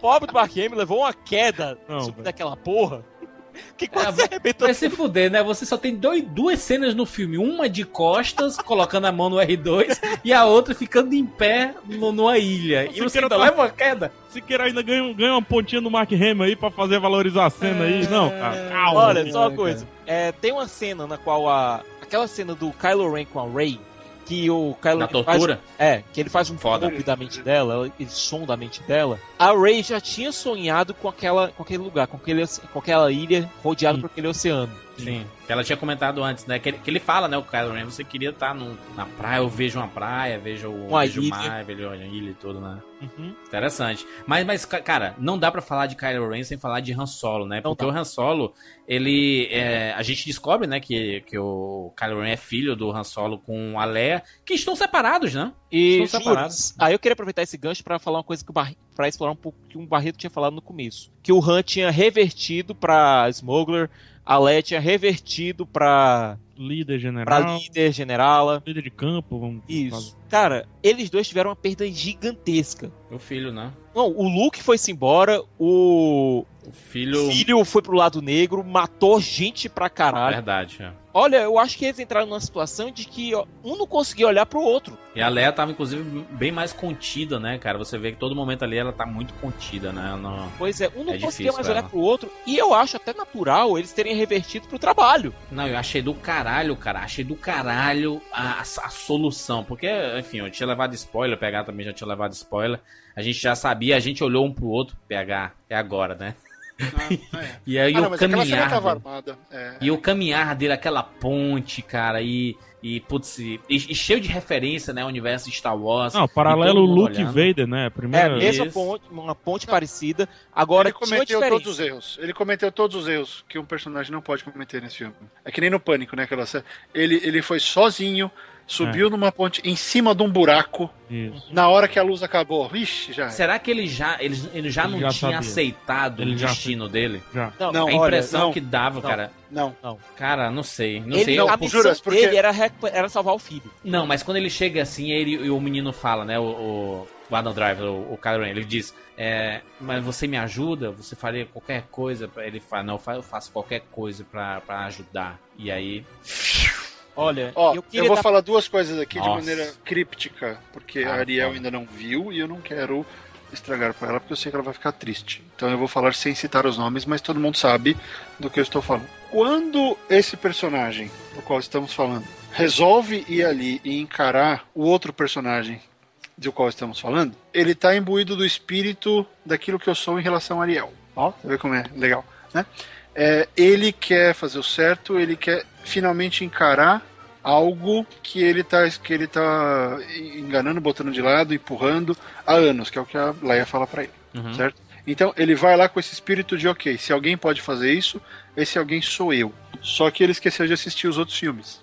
E ele esqueceu que um dos, dos maiores pontos que o, que o imperador falava pro Luke era que para ele tomar o lugar, para ele ficar ao lado do imperador, ele tinha que fazer o quê? Matar o pai. Siqueira? Obrigado. Então, tinha que fazer isso. Mas tudo bem, ele esqueceu disso. Então ele vai lá como essa figura familiar e vai lá tentar recuperar o cara. No fundo da cena, o sol está quase sendo drenado. Então, no começo da cena, ele tinha uma chance. Quando o sujeito retira aquela coisa do rosto dele e olha para ele, ele tinha uma chance, teve um lampejo. Só que na hora que o sujeito que tira a máscara fala, eu, eu, tenho, eu sei o que eu tenho que fazer, mas eu não sei se eu tenho coragem. Ele tá falando sobre fazer o que ele faz no final da cena. Uhum. Que ele sabe que o único jeito dele, dele, dele terminar o treinamento dele é, é eliminar a figura familiar. Tu não gostou dessa humanidade, não, no Kylo Ren? Essa humanização, Gostei, na verdade. Novamente, o meu problema é ele tirar a máscara e ter aquela cara de tonto, cara. Tá, tá. Não, não tá, sei. tá. Eu, queria, eu queria ter um pouco de medo e eu só tenho dó e, e, e, e dou risada na cara dele. Mas engraçado, viu, ô, ô, ô, ô, Barreto? Quando vocês me entregam esse lance do menino mimado, que eu não tinha. Eu também tinha pensado nisso, não, mano. Eu acho que fica bacana ele ter essa cara aí que você tá falando, entendeu? É, então, é, mas é, é pessoal. Eu simplesmente não fui Mas deixa com eu a falar uma cara- coisa sobre Mas essa deixa eu cena. só terminar, deixa eu só Ah, tá, concluir a desculpa. cena. Aí vocês falam, falta um pedacinho. Aí o que acontece? Naquele momento ele pega, ele, ele tem aquela dúvida de será que eu faço, será que eu não faço? Ele ainda não sabe se ele tem coragem. Hum. E aí ele pega e estende aquele item, certo? Aham. Naquele momento, o sol se apaga. Quando o sol se apaga, o pouco de luz que ainda tinha no rosto dele e na alma dele vai pro saco. E ali Fica, foi. fica todo, fica todo vermelho o rosto. Não, os né? dois Ele- personagens ficam banhados em luz vermelha. Aquilo ali É. significa morte e perigo. Que lindo. Né? Então, e morte e perigo significa que já era, Siqueira. É, É, é, então, aquela cena, na hora que o sol se apaga, acabou a luz. Acabou a luz dentro dele, já era, tá decretado. E, e pronto, e vai, cara. E aí, de repente, a única coisa. E quer saber? Ali tá plantada a única coisa que pode eventualmente redimir aquele cara. Que foi o último toque. Foi. E aquilo foi Ali lindo, pode cara. ser a redenção, em algum momento aquilo pode acontecer. Barreto, a gente assistiu no IMAX, cara, e pessoas chorando, é, Chorando, copiosamente. soluçando. Barreto, lindo, lindo. Eu não vi isso. Lindo. Eu acho que nesse exato momento o Jorge Lucas olhou e disse assim: Caraca, isso quer dirigir. DJ Abrams humilhando, Não, né? desculpa, ele pensou isso cinco minutos depois que o filme começou a pegar. Engraçado, o Adam Driver, ele não me entregou o que eu acho que que era pra ele ter entregue ali, sabe? Eu não tive certeza sobre a cena. Mas agora, quando você põe esse lance do sol, essa estética toda, o- é até talvez o dia de Abrams corrigindo o próprio Adam Driver, na, na minha visão. Porque eu Acho- fiquei muito confuso nessa Às visão. vezes eu fiquei pensando que foi o próprio Han Solo que apertou o sábio Eu de fiquei. luz. Foi, foi uma cena muito confusa. Não, não. Essa é uma das cenas que eu mais quero Ele rever. não queria, ele não queria morrer, Júlio. E eu já vi três vezes, eu posso dizer. Não, não, eu, não tô, eu, tô, eu tô dizendo que foi, mas tô dizendo que ficou a impressão, sabe, de, de não, ter, não ter sido tão claro assim, Não, sabe? Juras, quando você rever o filme, você vai ver isso com mais clareza. Tá, tá. E, Juras, aquele momento, o Harrison Ford, pra mim, ele, ele foi um fortaleza ali. E como o Barreto falou, aquele último toque no rosto, o pai levando a mão ao rosto do filho e dizendo, quase dizendo eu te perdoo. E ele caindo, assim, E foi ele caindo. tristeza. cara. Olha, palmas. E, PH, eu queria só complementar uma coisa que você co- colocou aí, que é a questão do cenário, certo? De todo o cenário, da fotografia estarem ajudando a história a ser contada. Sim. Essa é uma diferença gigantesca entre a trilogia prequel e esse primeiro filme, da nova trilogia. Não. O que é? Os efeitos visuais estão ali para ajudar a contar a história. As cenas de ação não estão ali para parar a história, distrair Sim, você e depois a sim. história continuar. Não. É As cenas, de, as cenas de ação estão ali para avançar a história. Verdade, é é isso verdade. que o Jorge Lucas parece que não entendeu na trilogia E inicial. um, e um monte de efeito prático, né? De, de inimigos, de cenários, etc. Você não vê ali nada destoando da história. Tem uma coisa, Siqueira. Tem apenas uma coisa. Isso me incomoda e nas três vezes incomodou. Hum. Incomoda a porcaria do, do mestre dos magos Evil. Se ele é um holograma, ok, mas ele é um holograma de uma coisa 3D. Evolução, mano. É, mas não é evolução. Nesse caso é involução, Juras, porque o filme inteiro vai tão bem com efeito prático, com efeitos especiais que não parecem efeitos especiais, Não. porque não parecem. Tudo ali parece de verdade. As batalhas parecem que são aviões de verdade. Sim, sim, Aquela batalha do- perfeitas, perfeitas. Perfeito. E aí chega nesse cara que é o grande vilão, ele é um holograma de um bagulho 3D, porque aquela cara de bolinho que não deu certo. Não, ele parece um inquisidor, não, lá do, do universo lá do, dos- da- das animações. Aquele Talvez. cabeça oval Agora, e tudo mais. E aquela cicatriz, eu digo que foi o Luke Luke. Skywalker que Luke fez ali. nele, viu? E, ó, tem uma cicatriz gigantesca na testa dele. E olha, tudo nele é gigante, né? Eu acho Pois que é. seria tão Não, legal não, mas ali, não, mas ali é outra história. Ele não é daquele tamanho. Ele não é. Ele, Seria legal ele, se fosse. ele se hologramou daquele tamanho para transmitir poder, superioridade. Sim. Ele é sempre maior do que a vida, ele é maior que Sim. tudo. Então ali foi, O ali é uma questão que ele tá que sentado ali, Tudo, o próprio tudo. local, tudo, tudo gigante. É. Na verdade, gente, vocês não estão vendo. É, é porque vai, o filme ele vai é se conectar com Vingadores. Ele é o Thanos. Isso, entendi. Ele é, o é por isso que a gente ficou esperando uma, é um embate. Né? mas, mas, mas, cara, a reação do Chewbacca quando, com a morte do Han Solo é muito nossa, foda. Né? Foi a nossa. Cinema a nossa. foi abaixo e, olha, e ele acerta ele cheio, ali, meu irmão. tiro que ele deu ali foi, foi, foi, nós, foi a gente que disparou aquilo. Não, e, o, e, e, a reação do Kylo Ren mais à frente, quando ela tá lutando contra o Finn depois contra a Rey, ele batendo, cara, na ferida do caralho. Achei do caralho essa parada, bicho. É, e, aí, e é interessante porque quando ele se bate, ele fica com dor e a dor leva o lado negro e o lado negro deixa ele mais forte. A impressão que eu tenho, Barreto, é que o Chewbacca nunca teve na, na, na, na trilogia clássica, nunca teve um papel dramático importante é, como teve nesse filme, sabe? A reação dele de, de ir salvar, carregar, acompanhar, cheio do caralho. Sabe por quê? Alguém filme. tinha que reagir enquanto a gente estava abalado. Isso, é. Mas assim, você vê, quando ele toma aquele tiro, você já sabe que ele vai sobreviver, porque já passou. Isso. Isso. Agora... O risco passou perto. E ali definiu quem, quem ia. Mas é, o que, que acontece? Bem, a gente não queria, foi triste, porque assim, o filme é do solo. Ponto. Não. Os outros estão. A história tão... dele, né? Na verdade, a história do, dele, a história do, do vilão, né? Do, é o filho dele que é o vilão, a parada e tudo. É, tudo gira. Mundo tem, todo mundo tem uma forte né? Todo mundo tem uma forte conexão ao solo. A Leia, o, Mesmo o, a Ray, a Ray, porque a Ray, não, a Ray Barreto, sabe o que foi que me lembrou aquela cena que o Solo oferece um emprego pra Ray? Uh -huh. me, lembrou, me lembrou o Malcolm Reynolds, do Firefly, e a River. Uh -huh. Aquela é. última cena de Serente. Uh -huh. Os dois conversando sobre a nave. Uhum. Aquilo me lembrou muito Serente. Aquela cena, ela serve, lógico, pra, pra avançar a história e, e deixar a gente com raiva do, do sujeito da máscara. Porque Sim. é o seguinte Dali para frente, todo mundo quer que ele morra de maneiras dolorosas, tristes, demoradas e que ele sofra pra caramba. Que seja, de preferência, jogado no poço Sarlacc pra ser demorado tanto, tanto que na hora, é, tanto que na hora que, pelo menos nas sessões que eu vi aqui, na hora que o Finn pega o lightsaber, cara, a galera gritou mais. Vai abaixo, né? Vai do abaixo. Que quando, do que quando a, quando a Falcon uh, apareceu. Porque ele já tinha pegado o lightsaber antes, não tinha valor dramático muito grande. Dessa vez, qualquer um que for contra aquele cara, você fala, morre, filho da puta. Nossa sessão de meia-noite, é, Barreto, foi do caralho. A, a, galera reagia muito a esses momentos. E, e, principalmente nessa cena que o Finn pega o sabre de luz e consegue lutar. Você vê que o, o Kylo Ren tá ferido, né? Tá, ele tá com dificuldade de atacar ali. É, mas o Finn defendendo de forma atrapalhada. Depois a Rey mais, mais atrapalhada ainda, né, cara? Mas. Até porra. aquele momento que, que a Rey. Luke! Luke! É, da força, né? Deixa a força fluir. Praticamente a força luta por ela, né, cara? Do caralho. É, do só caralho. que aí, Juras, isso mostra uma outra coisa que tem a ver com aquela minha teoria do começo. Ah. Esse filme fala de uma geração. Porque assim, a geração do Luke era uma geração pós-guerra. Sim.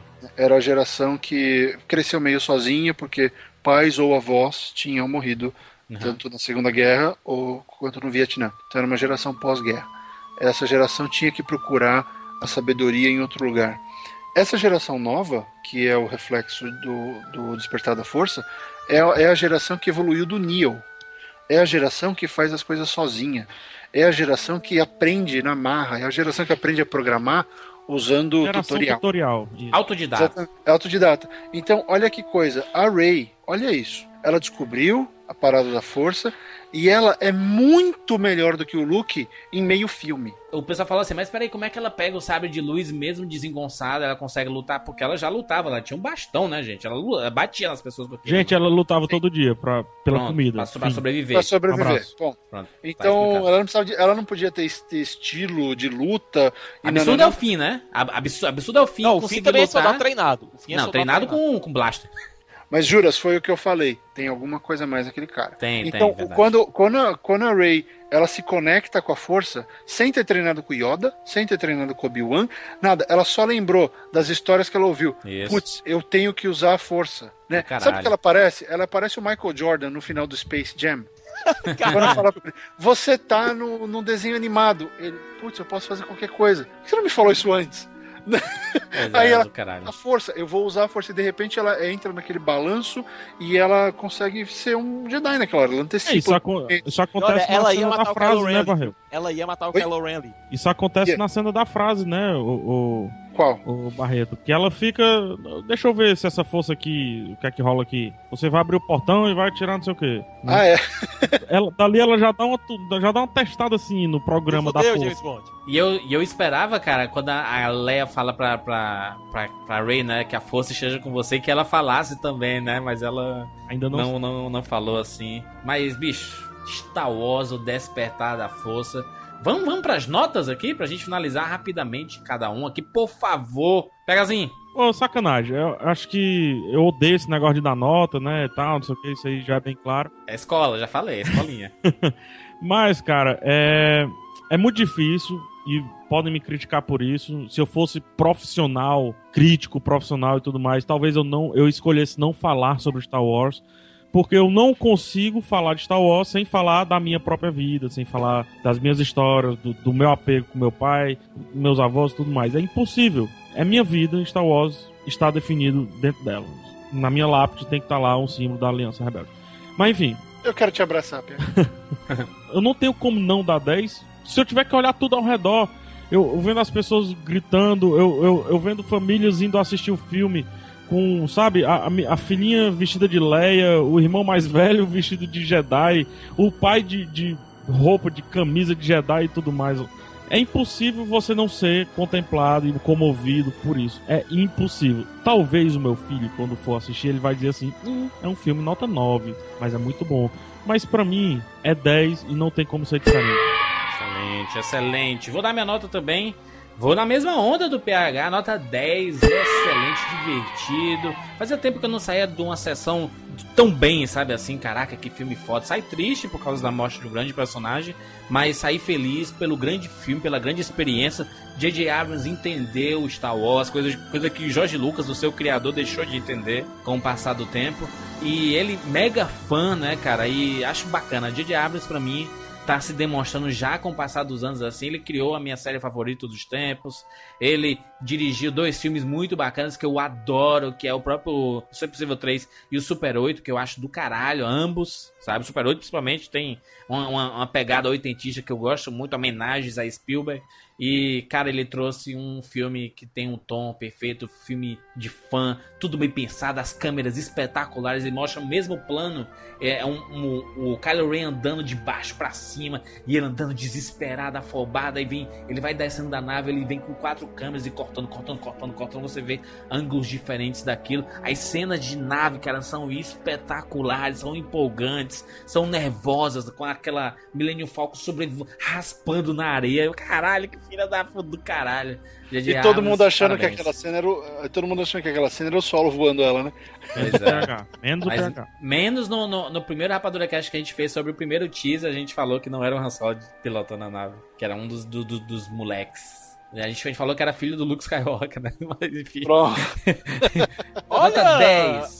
Pode ser, né? É, tem especulações eu dizendo que a, a Ray é. pode ser filho eu do acho, Luke, né? Eu acho que é. Eu tenho minha teoria.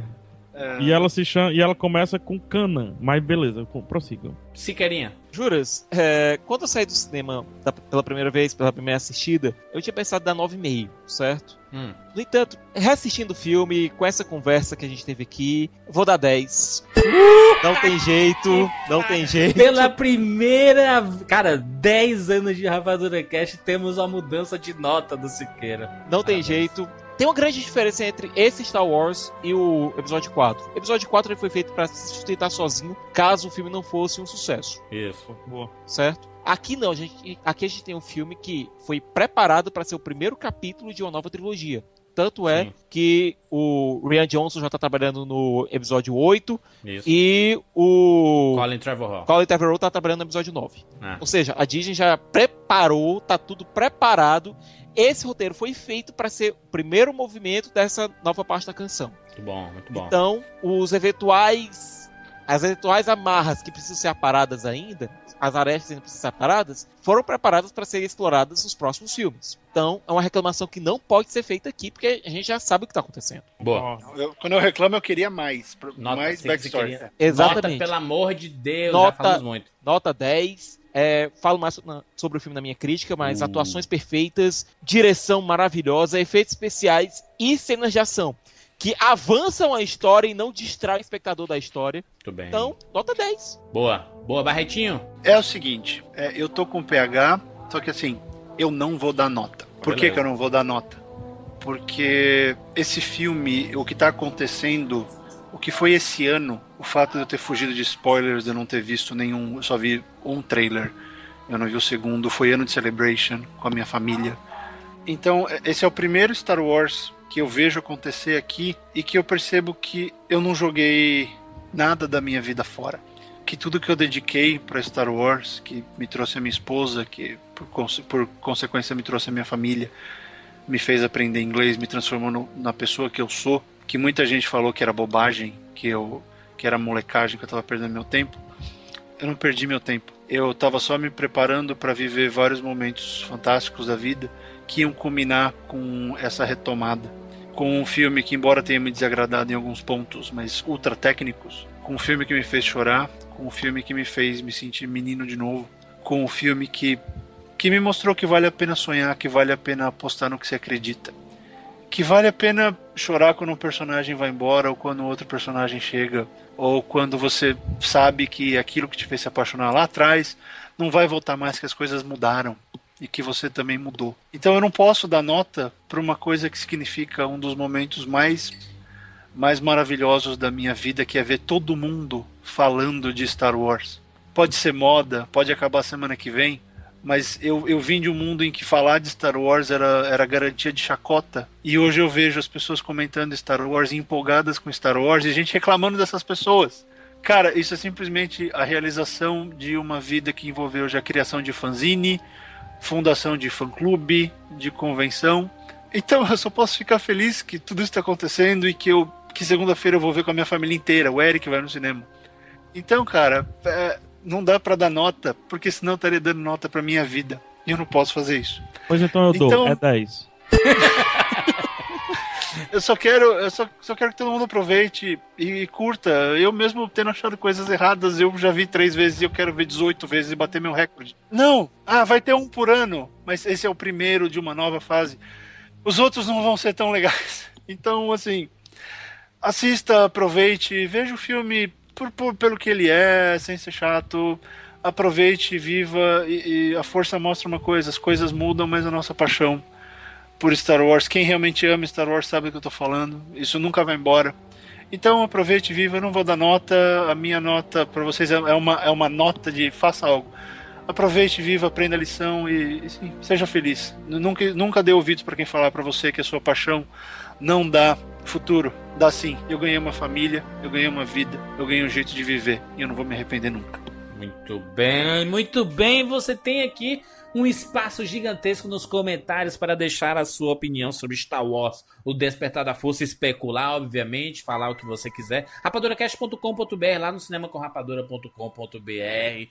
Você pode deixar seu comentário. Tem as nossas redes sociais aqui na postagem. Tem as oficiais, que é rapadura no Twitter, é barra cinema com rapadura no Instagram e no Facebook também barra cinema com rapadura. Não esqueça de assinar nosso canal no YouTube lá, pesquisa Rapadura TV ou clica aqui no link que tem na postagem para você saber mais novidades sobre o universo rapaduriano. Todos os links, inclusive do texto do Barreto, texto do Siqueira, vlog do PH, na postagem deste cast.